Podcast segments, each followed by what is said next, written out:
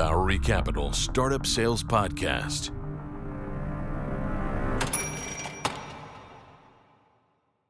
Welcome back to the Bowery Capital Startup Sales Podcast. I'm your host, Eugene Godso, and this week we've got Derek Draper, who is the SVP of Sales at Juniper Square. We're talking all things metrics and things that are measurable, how to measure and what to do about it.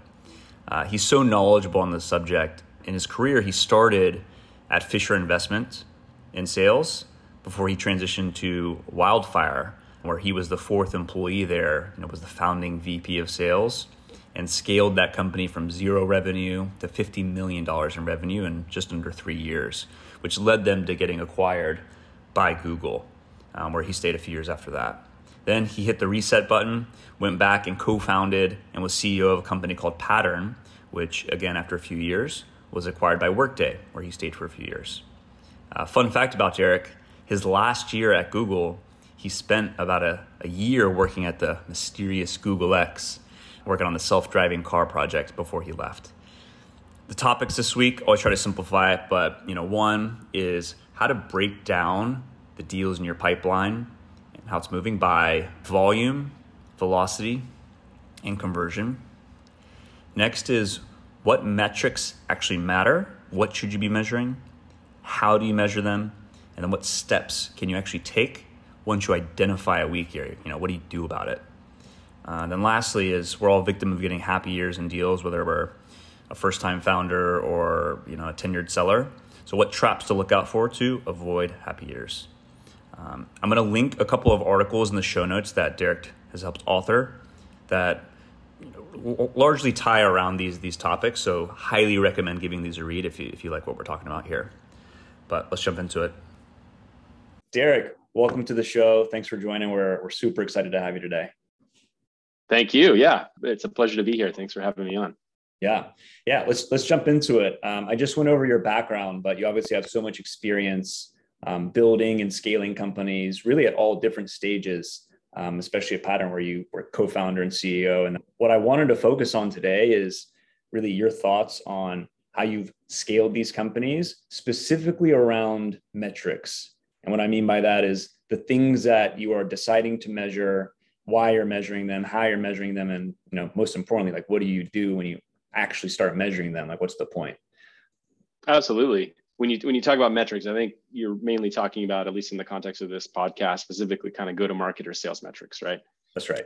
Yep. Yeah. So so I think if you you know if, if you don't have a good understanding of kind of the fundamentals of your business, uh, I think it can be hard to understand like where to spend your time or resources to try to improve things. Um, a lot of early stage companies will just believe, and I've seen this happen, um, you know, with founders, especially founders that may not necessarily have a lot of sales background. They think that you know adding a salesperson or adding you know the fifth salesperson is going to solve all the problems. And certainly adding the right people in the right places will help. But if you don't have a good understanding of sort of the pipeline of um, you know their their individual businesses rolling all the way up to kind of the collective for the organization it can be hard to figure out like what's not working you know especially in an early stage context where you may not know you know is it the salesperson that's the problem? Is it the product that's the problem? Is it is it you know some some sort of a uh, you know marketing or messaging that's the problem? And and so again i think metrics for me are critical to really understand um, uh, from a sales execution perspective what's going well and then where you need to improve. Got it. Is is there a point where you think it's really important to like double down into and actually start tracking and defining what you're going to measure because I, I, would imagine if it's just you as the founder and you're the only one selling it's just you and the product may, maybe it's not as important then but i'd love to get your thoughts there. Yeah that is a great question. I think yes if you're if you're really early stage and you're a founder i mean I, I don't know that you need to like go as far as you know spending a lot of money to um, buy a fancy crm like salesforce and instrument it you know six ways to sunday but I do think um, you know it would be it, you know, and I've seen founders do this. It's it's really productive to sort of keep track of you know basis statistics even in a spreadsheet, just in terms of the number of conversations you're having, how far along those conversations are getting, and then ultimately what the outcome is. Because once you start to get a, a recipe or a formula for kind of okay, I need to have seven conversations to ultimately get to one sale that looks like roughly this ASP or average selling price um, you can start to kind of create some repeatability, and that's going to be really important because I think that what I've seen is there's always going to be a gap in the jump from founder-led sales to kind of that first salesperson.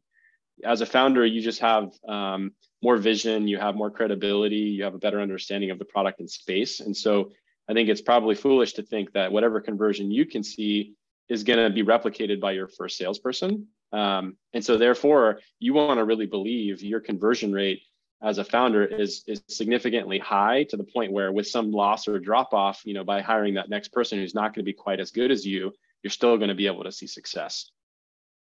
Oh, that's so interesting. Yeah, I mean, it's so tough because we'll work with a lot of founders who, great, we're going to hire our first or second salesperson. I'll just dump all this knowledge I have of the industry and our product into their brain. They'll ramp in one week and then, it, you know, hopefully start closing deals. One, we know that's not true. But two, you're even saying, if I don't understand what our conversion is and how many deals I've actually worked in and what what that ratio looks like, I won't be able to accurately give this AE or an SDR expectations on what is achievable, knowing like there's there's no way they, they should be selling a ton more than me or even equal to me. Is that right? Right. Well, I mean, yeah, yes, generally conceptually right. I think from um, you know, the what the one thing I would add is just, you know, you a salesperson might be able to sell considerably more than the CEO, mm. but that's because that's their sole focus as opposed to the CEO who's, you know, doing sales for 25 or 30% of the time and you know doing product development or kind of vision work on the other with the other balance of their time. But but i do think um, yeah you know and I, and I wouldn't say that it's not possible to replicate the success. I just think early on uh, it's hard to expect you know um, you know the, the conviction and sort of the vision of a founder to immediately transfer to that new person. And so having some benchmarks that you can compare will help you figure out like you know is it it you know is it the product um, is it the way that we're messaging it or potentially is it the salesperson? Because when you in an early stage you you you know h- hiring a new salesperson takes is a lot of risk. Oftentimes you hear people talk about wanting to hire two so you have an ab sort of comparison.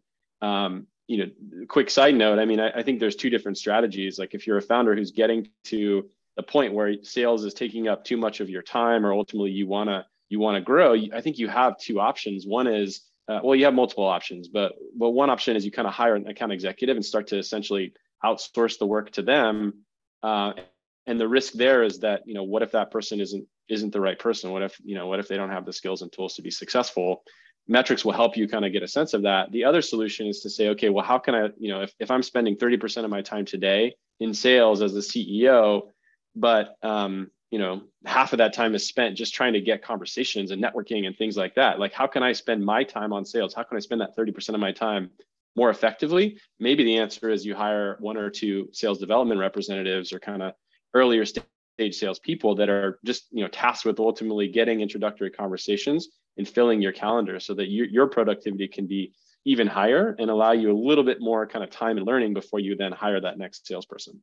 Got it. So so establishing some of these benchmarks and things that you're measuring can help you take it past. I feel like I'm spending a lot of time on generating pipeline, or I feel like I'm moving deals along, and I, I could be spending my time elsewhere. It's actually there will be some data behind it to to help reinforce that. Yep, absolutely. Okay, cool. Um, would you mind breaking down? Um, and I'm going to share a couple articles that that you've written in the show notes here, but would you mind breaking down maybe a few of the key metrics or benchmarks that you're starting to talk about of hey what, yeah. what you start measuring? What's most important? How do we simplify that down?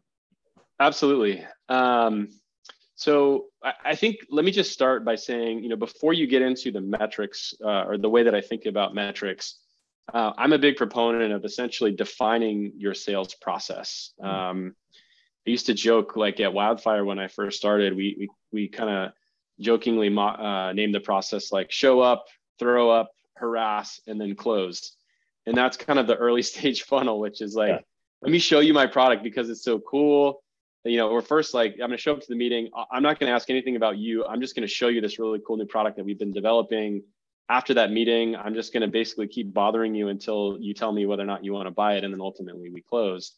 Um, and that works you know for novel kind of products in the early stages but I, I, think what's really important is to think about the sales process you want to create from the lens of of your buyer the persona that you're going after and understanding that they're going to be going through a process of first understanding uh, what it is that you do and your value propositions.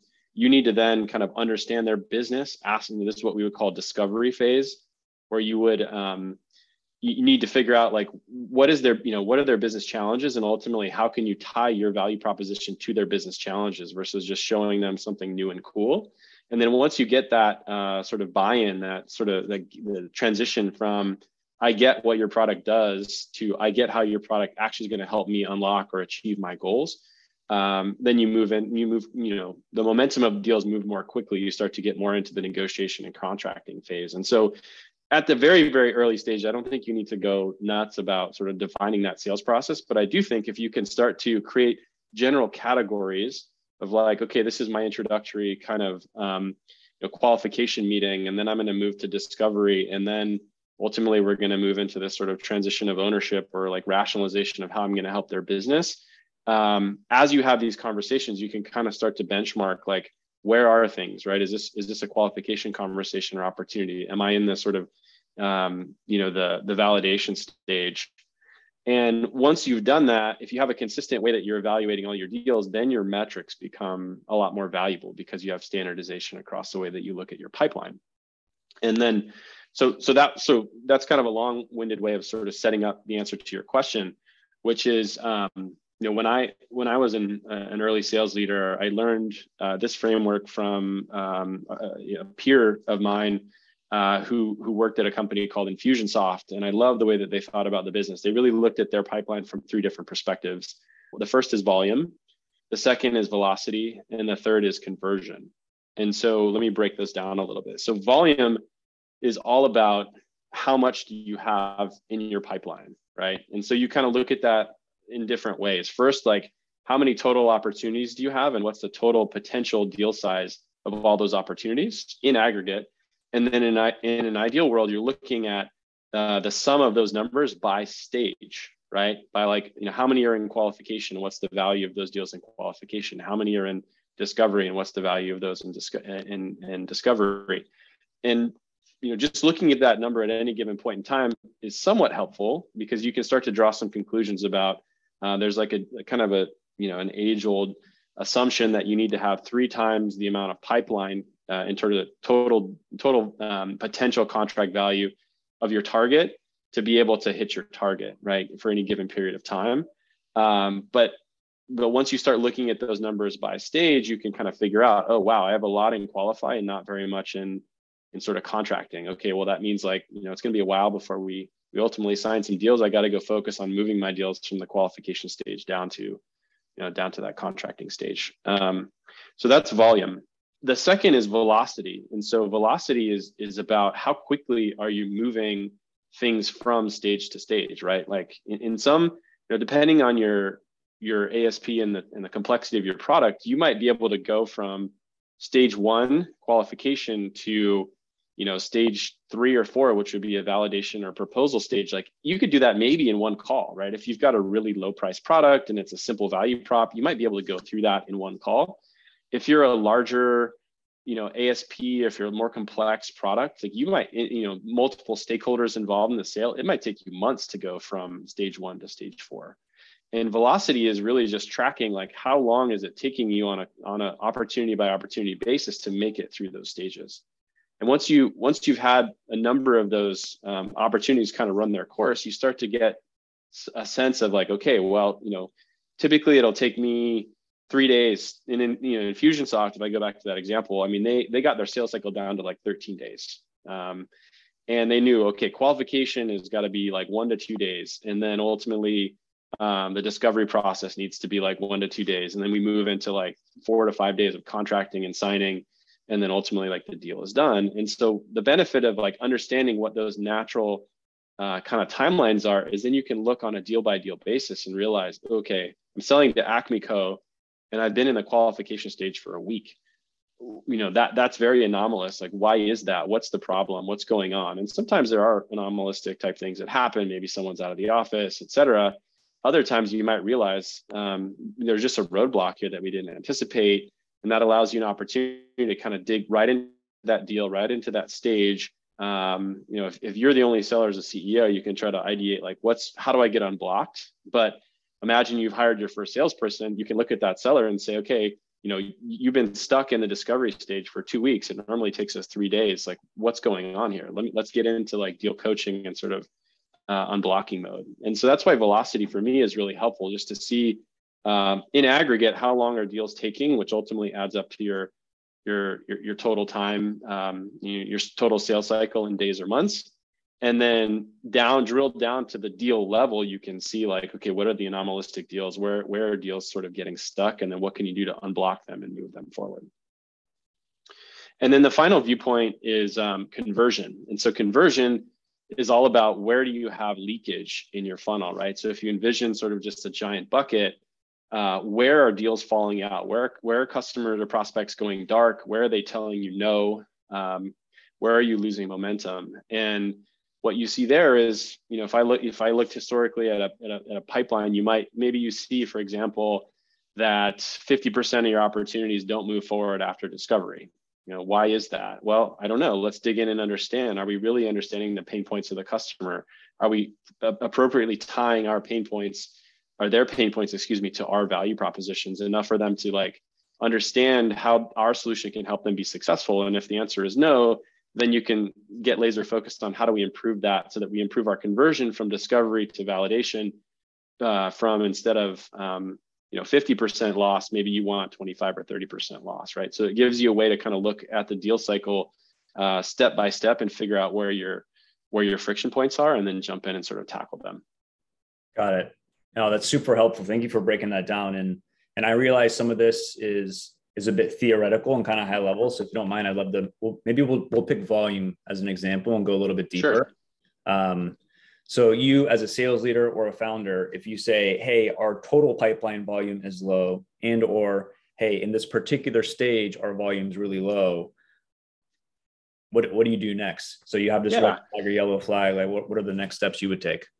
Yeah. So, you know, walking through that example. So, like, um, one thing that we track or that I often track is that 3x pipeline to our overall target. And so, what you want to see is okay, for any deals that are open and sort of expecting to close within, like, let's say this quarter, if we if we don't have 3x pipeline coverage, we've got a problem, right? And so, um, it's it's hard to immediately create pipeline sort of late late stage. You've got to kind of start at the top. And so, if you don't have enough volume, I think the answer to me is okay why not right? What what is you know what's not working well is a, a lot of times i see i see um, salespeople and i think founders as well. You you do some outreach and you get a bunch of conversations going and you feel really good about all right i've got these opportunities. I'm just going to work them all the way through.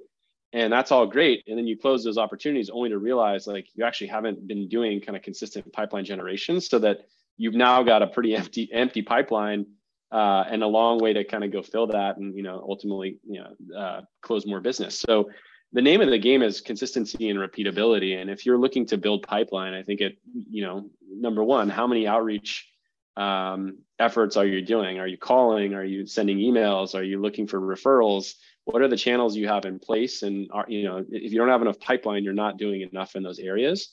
Um, and then i think you could look at your conversion essentially to see uh, maybe we're getting enough maybe we're getting enough pipeline at the qualification or intro intro level stage but 50% of it's dropping out after that first conversation. Okay well maybe it's not an outreach problem. Maybe that's a conversion problem which is like why why are prospects not interested after this first conversation? And that opens a whole other can of worms depending on what stage of company you are. If you're an early stage company you probably you know maybe you don't have product market fit. Maybe you're not messaging your product correctly. Maybe you're not targeting the right persona um, you know, there's a whole bunch of different reasons why that could be the case. But I think if if you're generally lacking in pipeline, um, you know, there's there's not like any sort of magic answer other than just making sure you're doing the doing the work to create the conversations and then ultimately kind of tracking and making sure that as you have those conversations they work their way through the process versus falling out.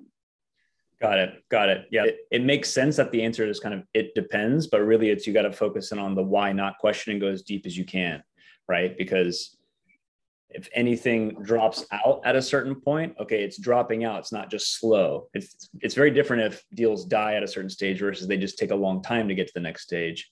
And then it's very different of we're just not having enough first meetings, but we're having enough first meetings and we're just not getting enough second meetings kind of a situation. Yeah.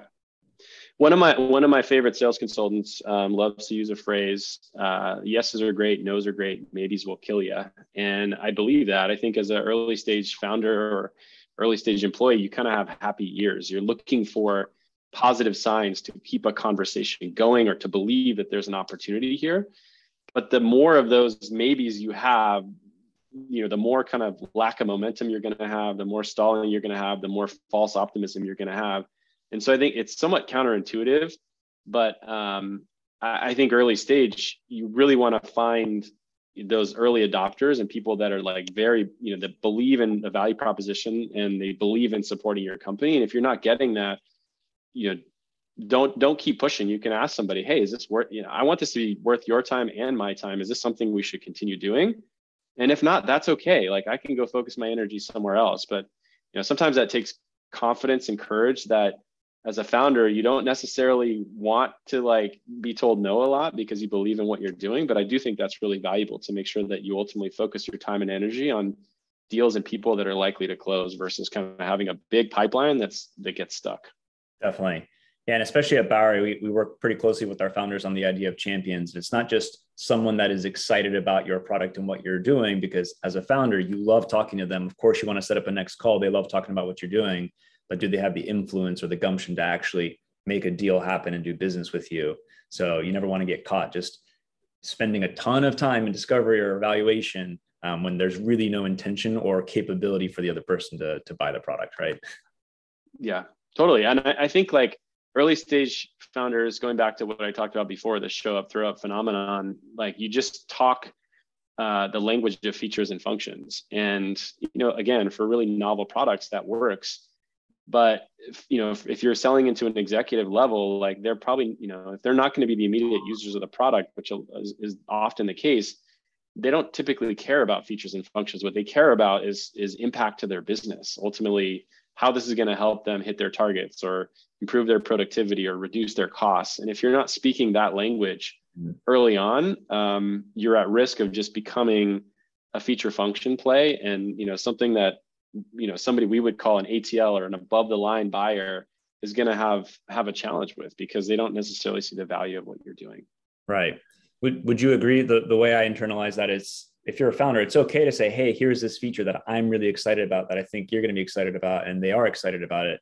But you have to take the next step on why does this matter to you? You know, what does this actually solve? Do you think other people are going to care about this this thing that you and I both agree is pretty cool? You you have to take it one step further. Uh, yes, I think you also have to understand who your persona is. I mean, if you're selling into if you're selling into really small companies, uh, you know, we, we use the terminology of above the line and below the line, or ATLs and BTLs, and in some cases, that persona might be both. It might be the buyer and the user. In a lot of cases, they're not. And one analogy that that I've heard that I really like is ultimately like the, the, those the BTL speaks a very different language than the ATL, and so you can go to the to the BTL and and you know they're really excited to talk features and functions. They're less like they're less concerned or you know they don't have a lot of stake in like market share or targets, et cetera. That's where like you need to make sure that that's not your only conversation. You're also going to the above the line buyer and you're not just you know speaking feature function language because again that that person isn't really going to care about that what they're going to care about is how is that going to impact their business so I, I would say to your comment, yes, and understanding who you're talking to and what language to bring to that conversation is a is a big insight that I think a lot of startups don't necessarily kind of grasp early on. Interesting. I mean, that reminds me of, of my like when I'm selling or I have a team that's selling. I feel like sometimes you get coached to ask the business impact question when you may be with somebody that's very, very below the line. Um, and you say, "Hey, what's what's the impact on the business for this feature?" And they go, "I like I don't I don't know." like yeah, it almost makes a little uncomfortable, right? yeah, you, I mean, I think another way to to phrase that would be kind of like, "What is the impact for you?"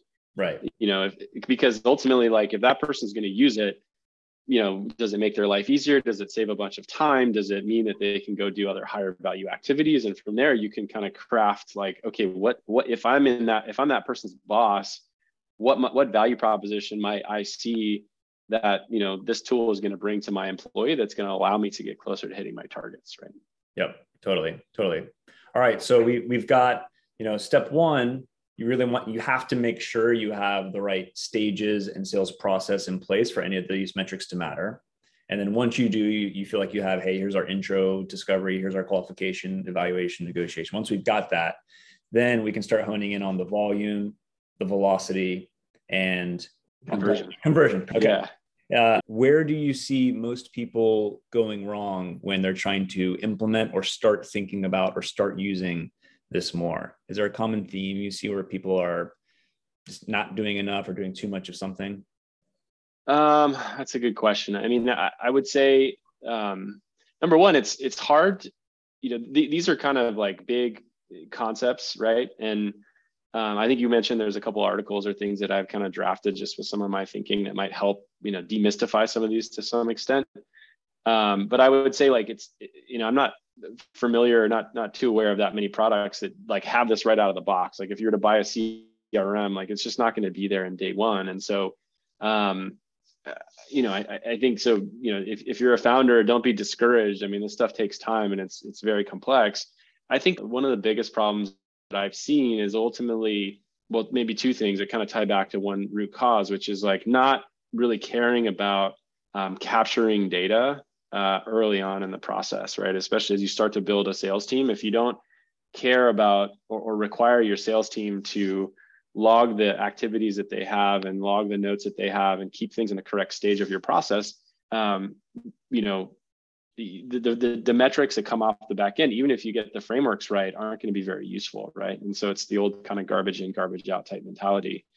Um, so I think that's one thing is just really kind of from an early early perspective, realizing that I think a lot of people think that sales is an art, uh, and, and, it is to some degree, but there's also a very kind of heavy science back component where you you can leverage metrics to understand your your, your friction points and actually make progress. And so if you're not um, capturing the data, like the science piece becomes very difficult, right? Um, and then the second part, I would say, like I'm a firm believer in investing in like a sales operations or sales efficiency resource pretty early in the life of the company because I think that resource is a is a multiplier for for you as a CEO or for for your team and that person is responsible for operating systems like Salesforce and outreach and kind of making sure your metrics are connected and integrated and, you as a business leader uh, and your reps ideally are getting the metrics that they need to understand how to impact their businesses. I mean one thing i didn't talk about before but i also think is a is a big gap in a lot of organizations like these metrics are very